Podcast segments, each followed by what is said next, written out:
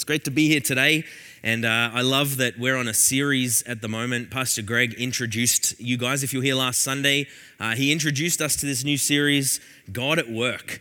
And I love that we're doing a series uh, of God at Work because over the next few weeks, we're going to be digging deeper uh, and get really practical, which I think will be just a blessing for everyone here uh, because all of us are in different spheres of life, uh, working in different places, trying to live uh, a kingdom life wherever we go.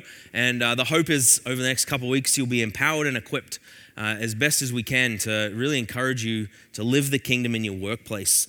Uh, why is this important? Because how many of you know that God cares about your whole life? Do you know that?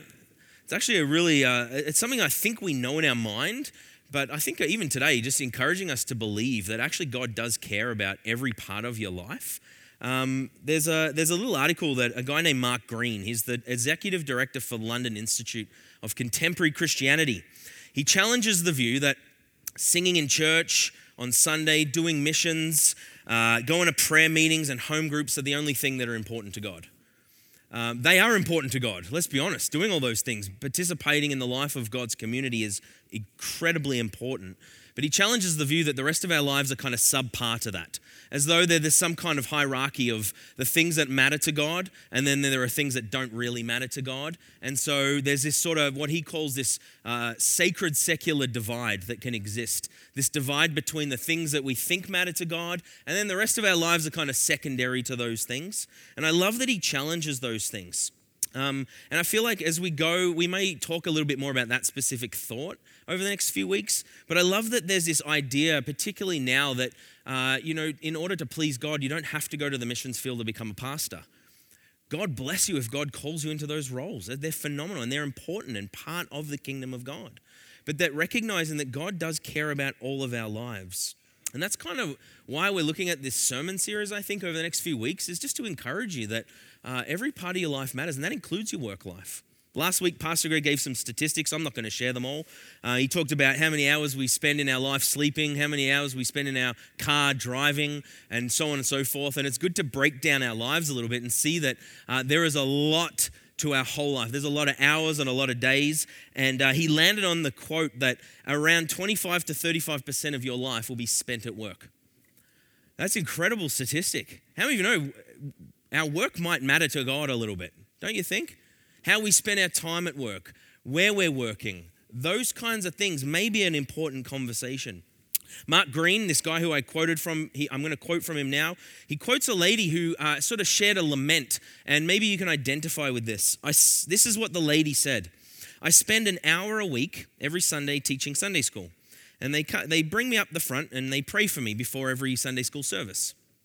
The rest of the week, I'm a full time teacher, and the church has never prayed for me once.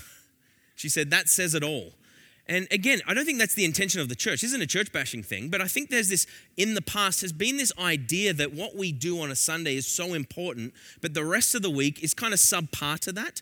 But I think we're beginning to realize that actually our whole lives matter to God.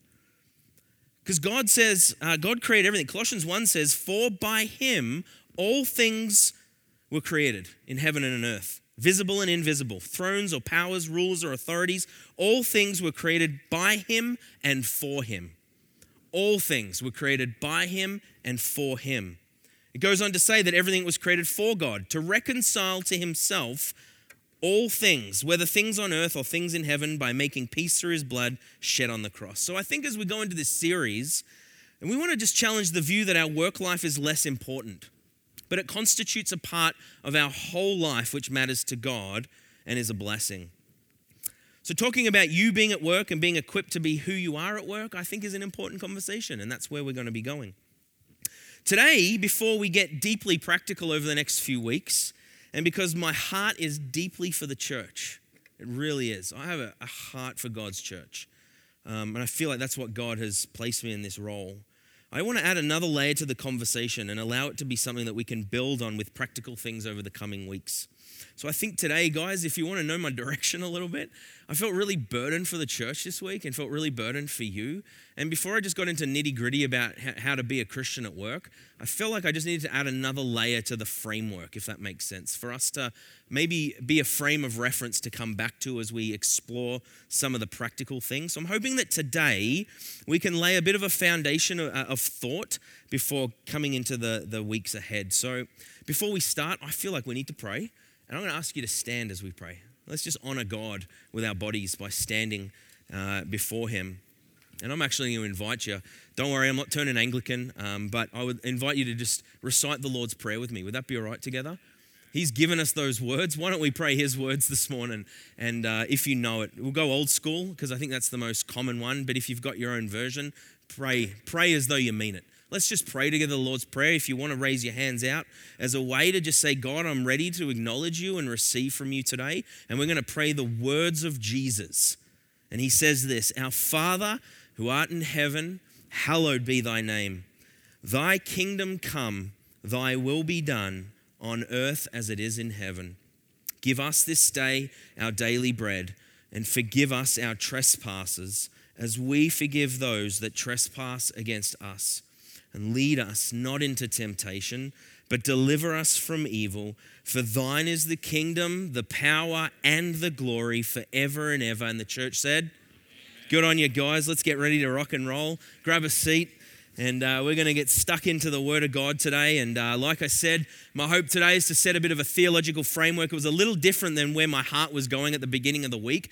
But as I prayed and prayed and prayed, God, uh, I again just began to speak to my heart. So I'm hoping that I can communicate that well to you today. And we're going to be going old school. We're going to be going Old Testament on you today. Is that all right? We'll blend it a little bit, but and if it's not all right, I'm sorry, but that's just what's happening. So there's not much I can do. Uh, Pastor Greg mentioned last week in his introduction that We've been uh, looking through Timothy Keller's book, uh, Every Good Endeavor, as a, as a launch pad, really. So, while we're not going to go through every single detail of his book and just preach his book, his book is a great framework and a great launch pad for us into some thought. So, if you get the chance to buy the book and have a read through, it's a, it's a practical read and it's really good. And we're going to use some of what he's suggesting to launch into. And uh, one of the chapters that he writes on is that work is dignity. And so I wanted to talk a little bit about where our dignity comes from to begin with, because the dictionary says dignity can be described as the quality or state of being worthy. I want to talk about where our worth comes from a little bit today. Because I don't think our dignity so much comes from what we do, comes from who we are. And then recognizing who we are will affect what we do. So I want to jump right back to the beginning in Genesis. The recognition that all of us were made in God's image. Genesis tells us that God said, Let us make man in our image, after our likeness. Let them have dominion over the fish of the sea, and the birds of the heavens, and over the livestock, and over all the earth, and over every creeping thing that creeps on earth. So God created man in his image. In the image of God, he created him, male and female, he created them. Creation account gives us this beautiful picture, this beautiful description that human beings came into existence through a special creative and intentional act of God. He creates the structures, land, vegetation, puts out the decorations, the stars, the moon, puts everything in order, and then he brings mankind into that. One of my favorite theologians, N.T. Wright, says the key is that humans are made in the image of God. And bearing God's image is not just a fact, it's a vocation. It means being called to reflect into the world the creative and redemptive love of God becomes our whole life purpose in the garden is that as image bearers of God, we were created in his image to be a reflection of who he is, not only back to him, but also to the world around us. That was the intention of being made in God's image. Not only that, we were made alive with the Spirit of God. What separates us in our creation account from the rest of creation is that God breathed his breath into mankind. Genesis 2 says, The Lord, before the Lord had not caused it to rain on the land, there was no man to work the ground, and a mist was going up from the land and was watering the whole face of the ground. Then the Lord God formed the man out of dust from the ground. And what did he do? Everyone say it. That was kind of a half good go. Let's try that again together, church. What did he do? Breathed Come on, that's beautiful. Well done. Breathed into his nostrils the breath of life, and the man became a living creature. And the Lord God planted a garden in Eden in the east, and there he put man whom he had formed. So not only are we made in God's image as a reflection to be an image bearer, reflecting back to God in worship, this beautiful goodness of God, and also a reflection to the world around us, who God actually is. And that's what it means to be an image bearer. Not only that, what makes us alive is the fact that God breathed his breath into us. The Bible says in Job, it's the spirit in a person, the breath of the Almighty that gives them understanding. The human spirit is the lamp of the Lord that sheds light on one's most inner being. So to be human means that we're not the same as the animals. We have a unique distinctive in that we were made in God's image and we were given his breath to be alive. Our vocation as image bearers is to reflect this image back to the world and to God and to live fully human lives, made alive by the breath of God. There are many subtle layers that we could pull apart in that. Not to mention the fact that there is a wonderful purpose with the communal triune God. But for today, we want to establish that we are a reflection of God. We are a reflection of God's nature when we are fully alive as humans. Now we read Genesis, we all many of us know this account. Many of us have say amen. Yes, we're made in God's image. There's a creation account. It's beautiful. We say absolutely this is good. But not often do we take a step back and recognize that this account was written for a specific audience, to a specific people. And when we step back and understand that piece, this becomes a really profound part of Scripture. And that's what I want to do really briefly right now because it affects who we are. There's a lot of discussion around who, who wrote Genesis. And while a lot of theologians have conversation around it, there's a great consensus that Moses must have written at least some of it. Uh, and there are many theologians, and I agree with them, just so you know where I come from, that Moses most likely wrote Genesis 1 and 2 because it has an intention.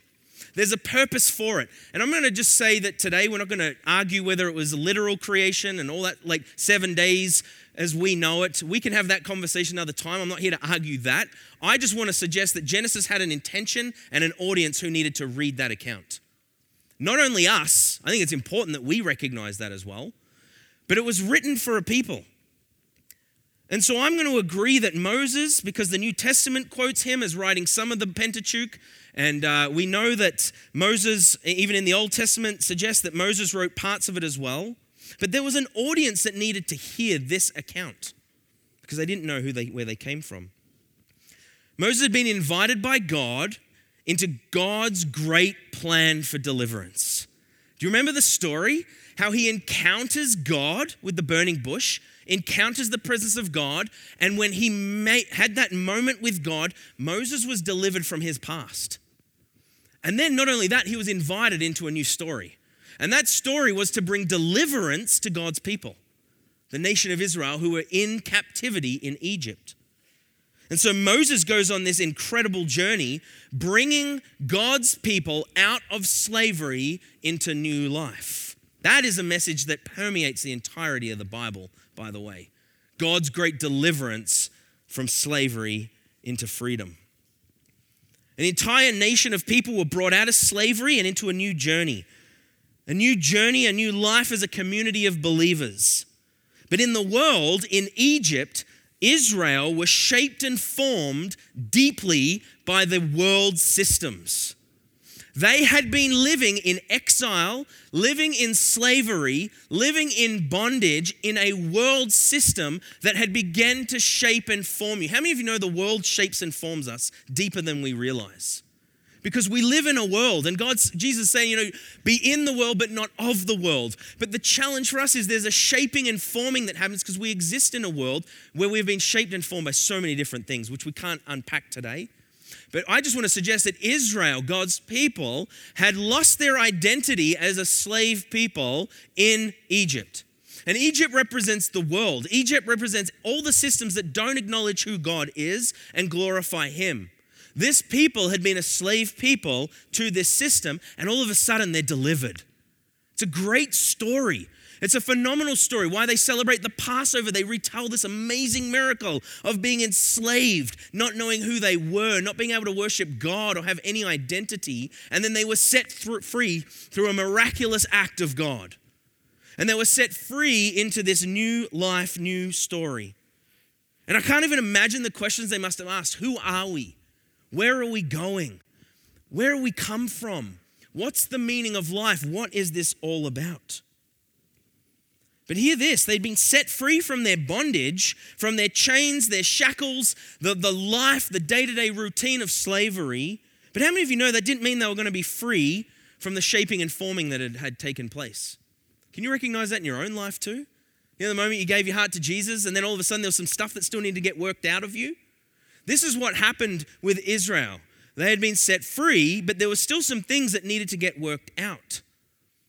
God does that through the wilderness journey because they didn't understand what faith and trust in God looked like because they were had faith and trust in a world system that was shaping and forming them. They knew their day-to-day routine, they knew their roles, they knew they'd get whipped here or fed this. They had a rhythm and a pattern that had shaped them.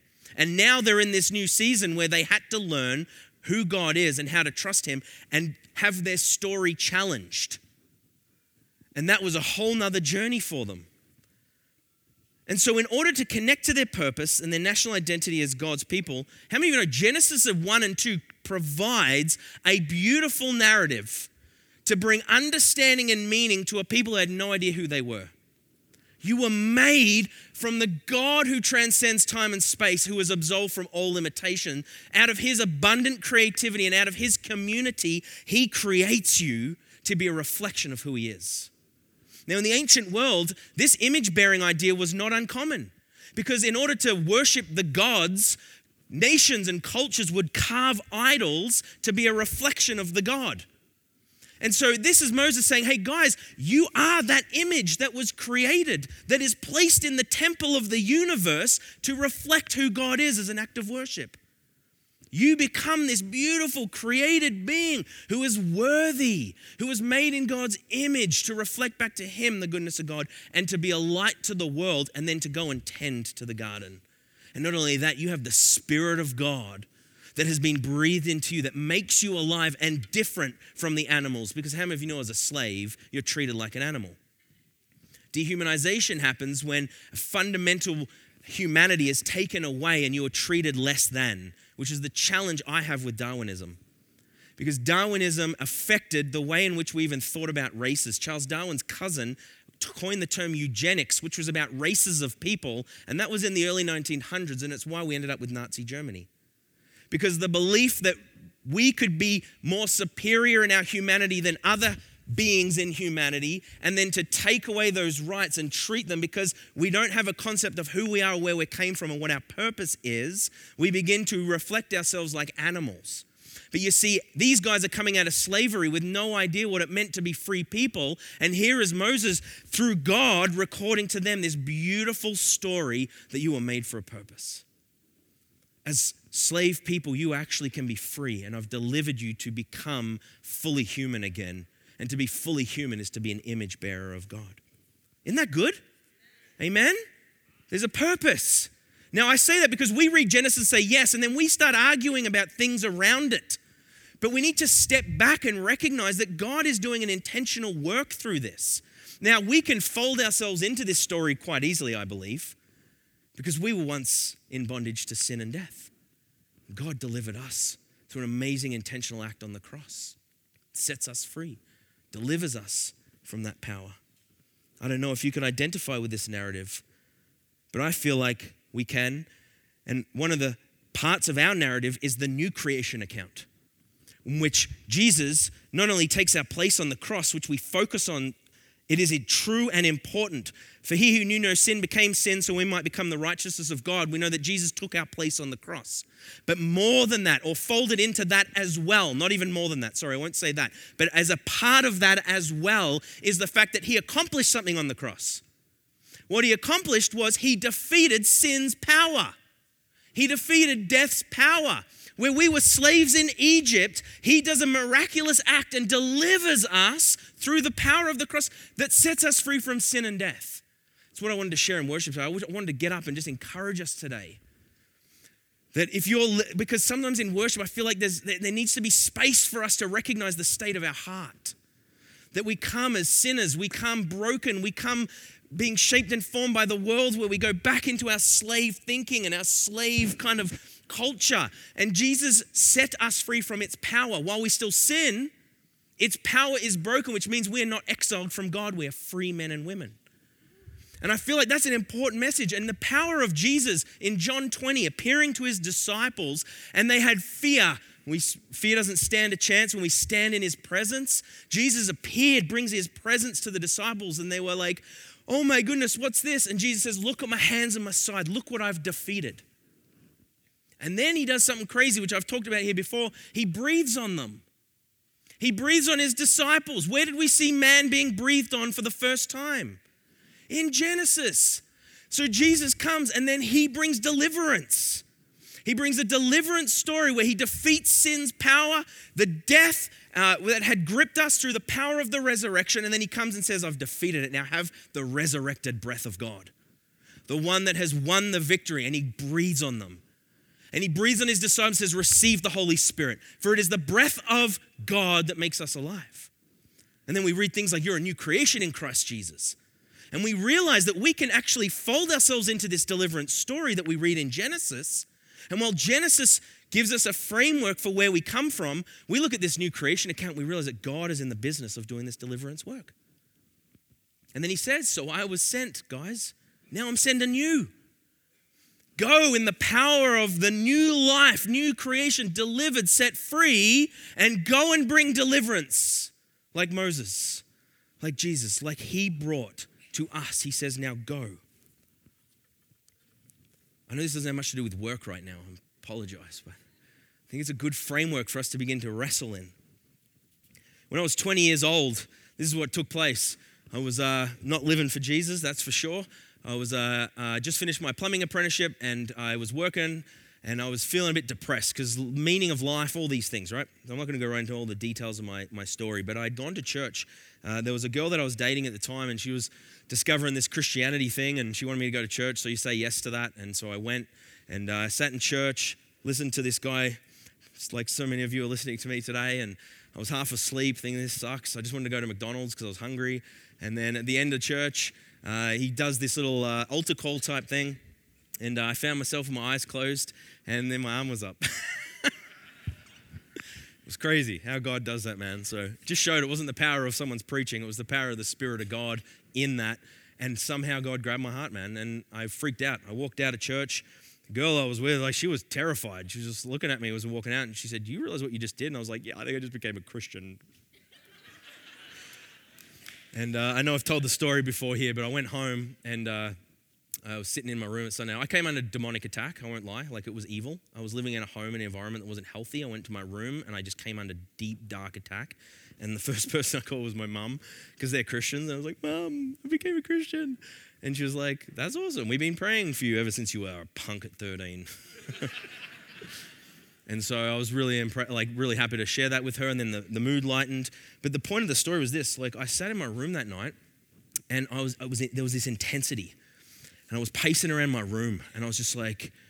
I, I, one, I was just in shock that I now had this new identity as a Christian. I could, I could, say I'm a Christian, but it was really weird and it didn't fit me, and I was a bit awkward. And walking around, all my mates are out there in the lounge room doing their thing, and I'm walking around my room, and I had this burden. I'm not going to lie. This is how I. There was a fruit to my salvation in my life that I can recall and recognize, and that was that straight away. By the time I got home, it was about one in the morning at this point, and I, all I wanted to do was take my stuff and go to the city and give it to homeless people.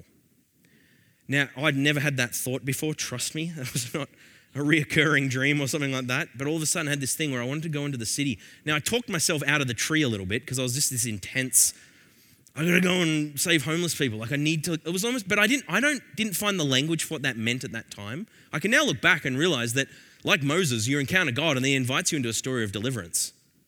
He invites you into a kingdom task. He invites you to go as He was sent, you sent. And I didn't realize that at the time, but I realize now that God was doing something in my heart.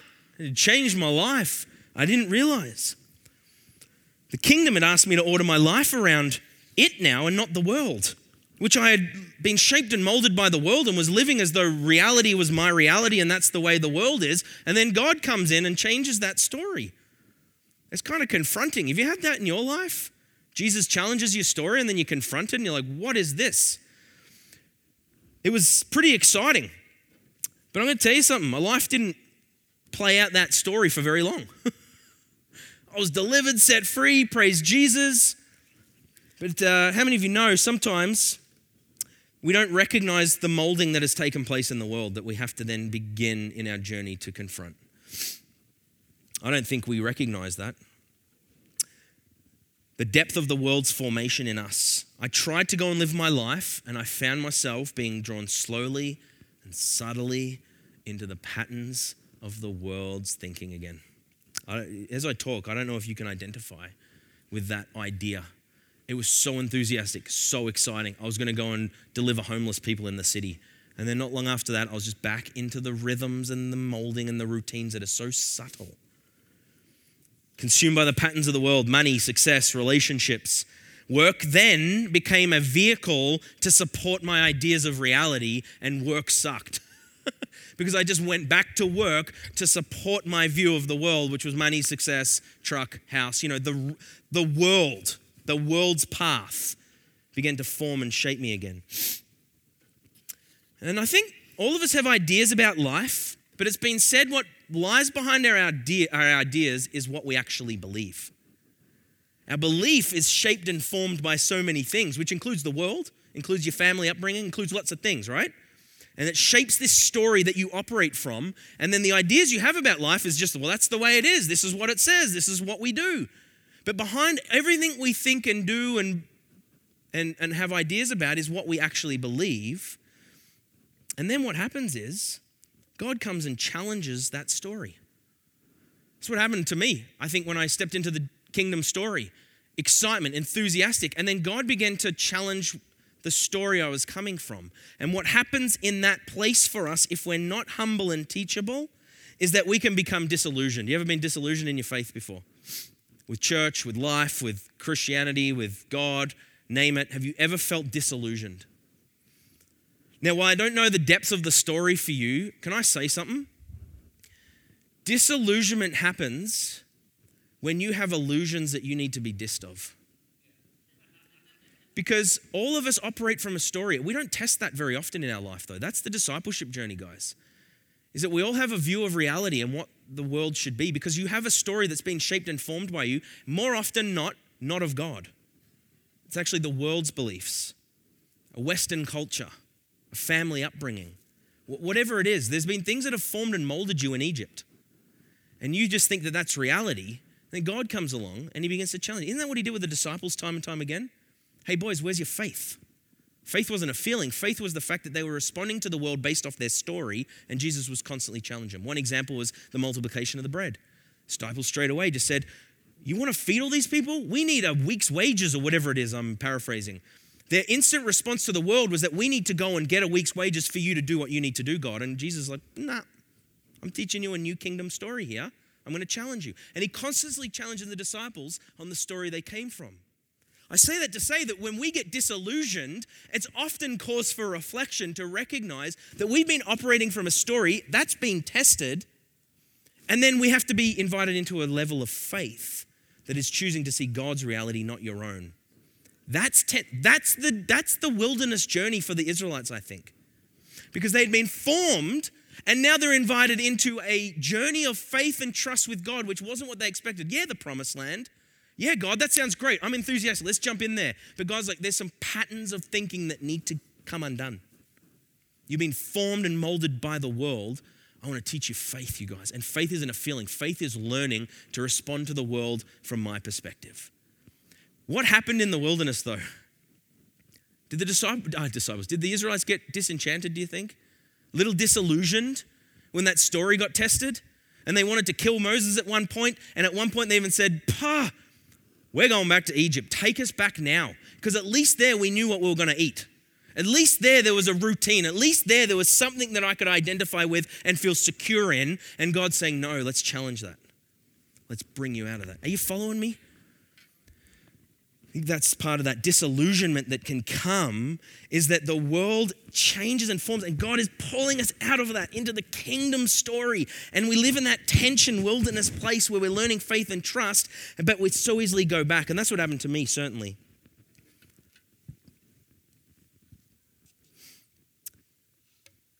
And so I want to just share one story today. We're over halfway, you're doing well. I get excited about this stuff, I'm sorry, but I hope you're following along. Because I feel like God wants to say something to us today. And it's going to come through the word of Haggai, an Old Testament prophet. Who here has ever read Haggai? Put your hand up. A few of you have? Yeah, right on. Probably not one that you go to every day for your morning devotion. Um, but like everything in the Bible, understanding its place and what's going on will help you recognize why it can speak to us and how we can then fold ourselves into that story and see what God wants to say. And so I want to talk about something that happened there and encourage us today. And I hope that it'll affect your work, but also hope that it is a framework for us to keep coming back to. Haggai tells the story of an exiled people, like we've been talking about, years later, like classic humanity, um, Arnold Toynbee, I think it was, it said nations rise and fall based on their relationship to the glory of God. When Israel was at its best, it was worshiping God. The temple was the centerpiece worship, life, restoration, community, health, hope. And as soon as they made idols of other things, they went away and they fell away from God. They would go into exile. They would be in a foreign land, which is exactly what happened. And you can read about that when you read about Daniel in the lion's den and some of those stories. We see that um, different nations had conquered the kingdoms. I won't go into all the history there, but what ended up happening, the end result was Israel found themselves in exile again, found themselves away from God again. Even though they'd been on a miraculous journey, they find themselves away from God again. Long story short, the new king of Persia says, You guys can go back home and rebuild your identity. So Nehemiah tells the story of the walls being built, and then we come to Ezra and Haggai. Ezra begins by telling us that they came back, and one of the first tasks was to establish restoration again in the community. To bring restoration, which was through the temple worship, which was their identity, to bring God back at the center again. So they come back. Ezra 3 tells us that the builders laid the foundation of the temple. The priests in their vestments, their trumpets, the Levites with cymbals took their places to praise God as prescribed by King David of Israel. With praise and thanksgiving, they sang to the Lord. He is good. His love toward Israel endures forever. And all the people gave a great shout of praise to the Lord because the foundation of the house of the Lord was laid. So we hear this, come back to this exile story of a nation of people who are living in exile. They get set free and they get to come back, and their primary focus is to live the kingdom story in our language. It wasn't to just come and live their own lives and do their own thing, but it was coming out of the world. And the first priority was the fact that the kingdom would be established through the temple in the Old Testament language, which was the place of God's justice, righteousness, which ultimately result in restoration this restoration of who they were as God's people through the temple. And they start the work. It's really exciting. They even start singing praises. His love endures forever. Praise God. We lay a foundation. We're, we're enthusiastic. This is, this is me waking up and saying, I'm going to go and bring stuff to the homeless people. I'm so excited to live for God. But over a bit of time, things changed. There was also a lament from some of the older people. Now, this is not an attack on older people in the church. But there's a really interesting thing that takes place here. After they were singing and praising, the Bible goes on to tell us that many of the older priests, Levites, family heads who had seen the former temple wept aloud when they saw the foundation of this temple being built, while many others shouted for joy. No one could distinguish the sound of the shouts of joy from weeping because the people made so much noise.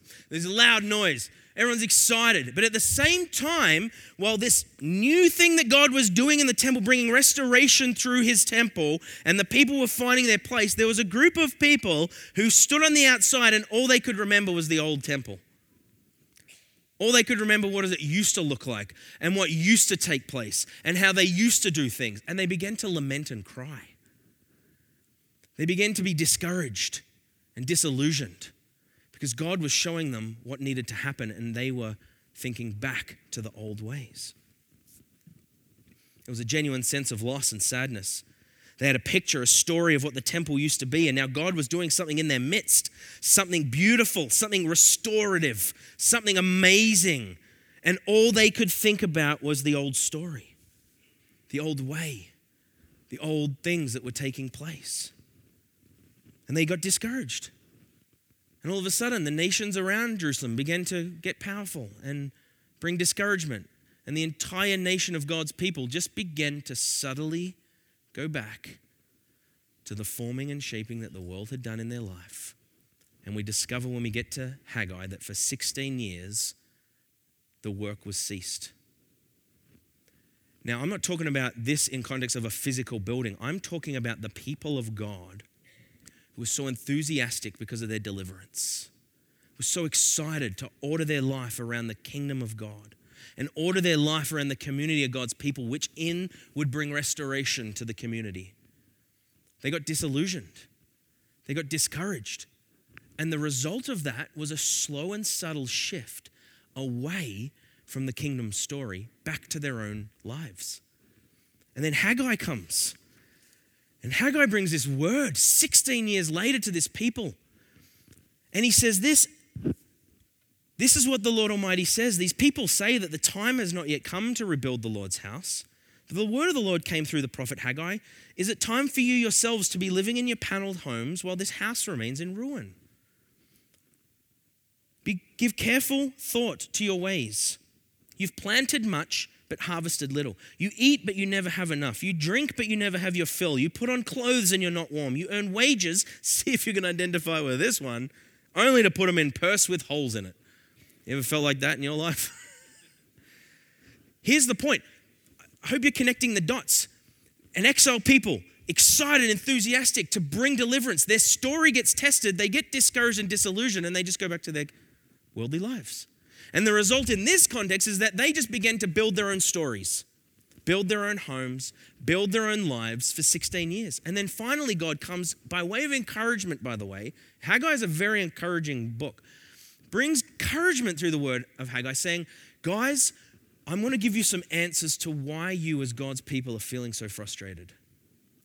Why you work and work and work and you have purses with holes in them why you eat and you never feel full, why you are living your life in a certain way and you do not feel satisfied and you don't have enough. He brings an answer to the, the, the wrestle that they were facing in their disillusionment. He says, It's possibly because you have lost sight of the kingdom story in your life. You've lost sight of what it means to be God's people in community, bringing restoration to the world and being image bearers of God. Instead, you go back to your subtle ways of formation in the world, and here it looks like building your own thing. Remember, they'd come out of slavery and probably didn't have much, and now they're focused on their own part of the story in the community and not the, commun- not the communal story. And he says, Give careful thought to your ways, guys. Go, bring timber, so that I might be pleasure, take pleasure and be honored. You expected much, but it turned out to be little. What you brought home, I blew away declares the Lord. Because of my house, it remains a ruin. Each of you is busy with your own house. Therefore, because you have heaven, the heavens have withheld the dew on the earth and the crops, I call for a drought on the fields, on the mountains, the grain, the new wine, the olive oil, everything that represented success in their life was limited and held back because the people had went, went back to their subtle ways. And so the people actually repent and they begin to do the work, and it's amazing because they did give th- thought to their ways. And one of the ways that uh, Haggai challenges them, we're getting close to the end here, guys. I got one more page. You're doing well. One of the ways that Haggai challenges them, because the temple had laid in ruins for so long, he uses this analogy of the priest and consecration. You can read it. But what happened was the people rather than focusing on the communal kingdom story in which everyone works together to bring a reflection of God's goodness, justice, and righteousness to the world, they were walking up to the rubble and rubbing themselves against it and going home. Because they knew they had to go to church, you know what I mean? But it wasn't a kingdom story. So, what they were doing in order to please God and be right with God, they just showed up and rubbed their arm against the temple and went home. And Haggai brings a rebuke about saying, Does that actually, do you think that makes you holy? Like, do you actually think that just showing up to the temple and rubbing against it actually sets you apart as God's people? It's not. It's actually His presence amongst the community of believers that reflects the image of God to the world. And He brings a rebuke to that. I thought that was kind of funny. No one else laughed. For Haggai's audience, it was a move toward a physical home which represented their comfort, their stability, their own story.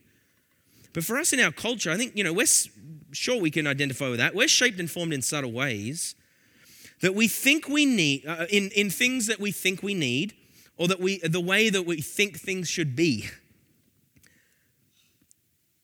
And we do things like, I mean, I, I don't know, you can identify in your own life what you can do. But what happened here was that people said, I'm not seeing the broader story of God's kingdom here and us together in establishing this work.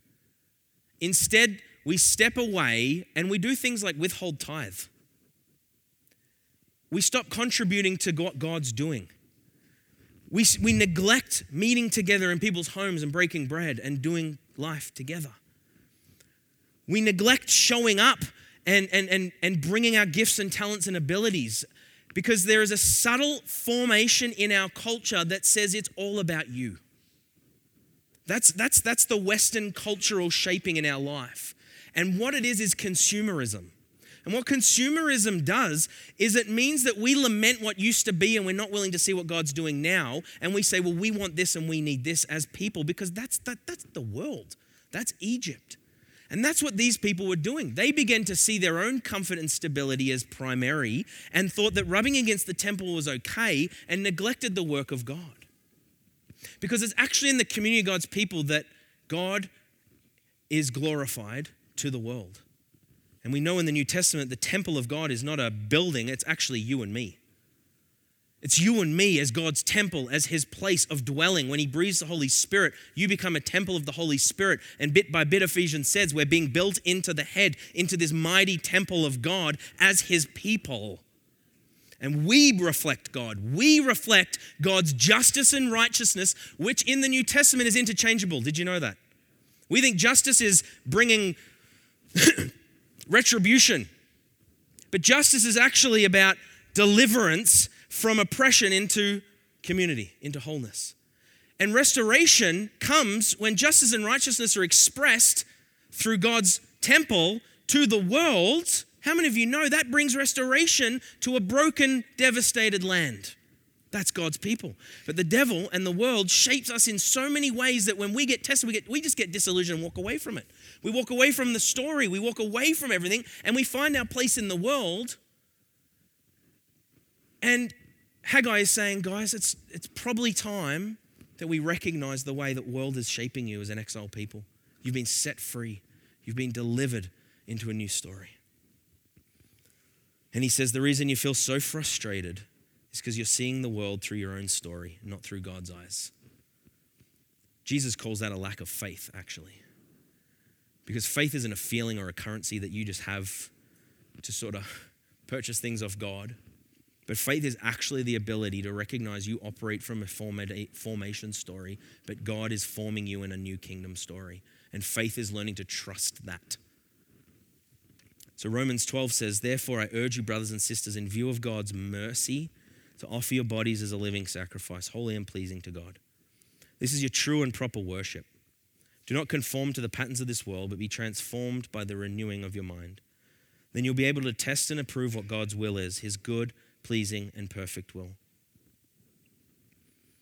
Our focus becomes the kingdom and the restoration of God's garden, Eden, in which we see that God had placed man and woman in a beautiful garden. And the word garden isn't a jungle, a, a garden is a place of beauty, abundance, and bounty. And, and God, out of his goodness, places us to be an image mirror that reflects God back, the creation of God to Him, that He can be pleased in His beautiful creation, whom He loves, and a reflection of that mirror into the world. And He places us in a garden and says, Now go as image bearers and be fruitful and multiply and tend and bring beauty and abundance. And now Jesus places us in that same story through the power of his deliverance. And the Bible says you're a new creation in Christ Jesus. And as new creations, now we get placed in a garden. We get placed in an environment. We get placed in a workplace. We get placed all around to be the people of God who bring beauty, abundance, and we tend to the garden that God has given us. But we can't do it alone.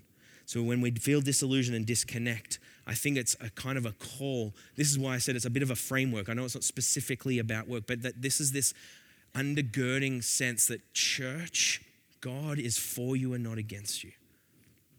He rescued you by the power and the blood of Jesus Christ out of bondage to sin and death into a deliverance story. And then Jesus gives you his Holy Spirit, gives you his presence, and says, Now go and bring my presence. Go and be an image bearer in the garden that I place you in. And in that, your worth comes from not what you do, but who you are. And who you are will affect what you do. So be an image bearer of God.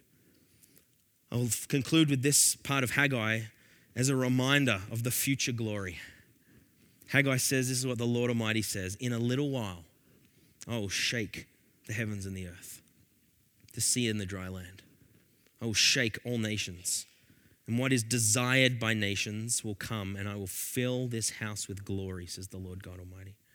The silver is mine, the gold is mine, declares the Lord Almighty.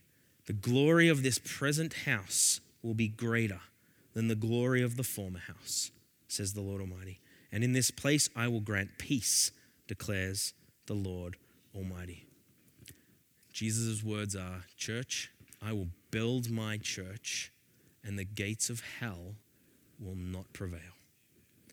We are in the kingdom deliverance story, and God has placed us for such a time as this in this congregation, in this unique location, to be image bearers of God. And so we have the breath of God that has now made us alive with resurrection power. It is Christ in us, the hope of glory. And now, church, my encouragement to us is that we would go. We would go into every sphere because God cares about all of your life, not just what you do today. But tomorrow, as you go, as we wrestle in life and we wrestle with the stuff and we learn trust and we learn patience, if you start getting disillusioned, ask God, God, what are you challenging in my story that you need to change?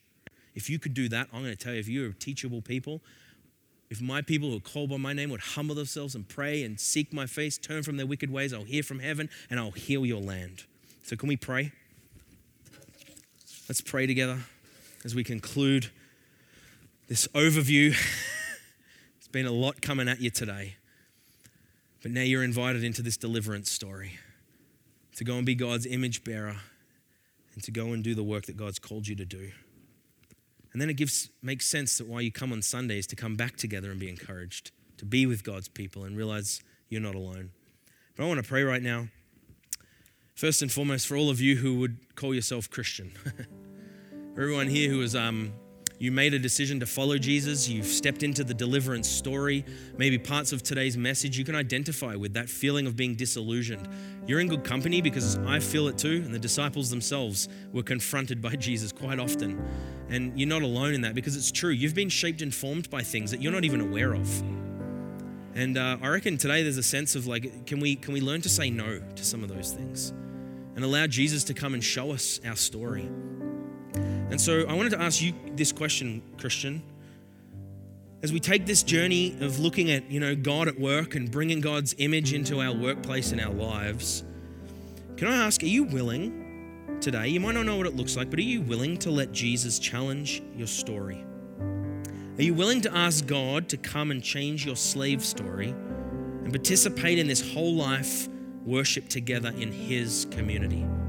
Are you willing in your heart to make that choice to say, God, I'm willing to move out of that slave thinking, show me. And I'm also willing, God, to be a part of the restoration of God's community together so that we might be a light to this world. If that's you, would you just raise your hand, Christian? If you're willing, say in your heart, don't do it out of compulsion, doing it out of a willingness to say to God, I want to be a part of what God's doing.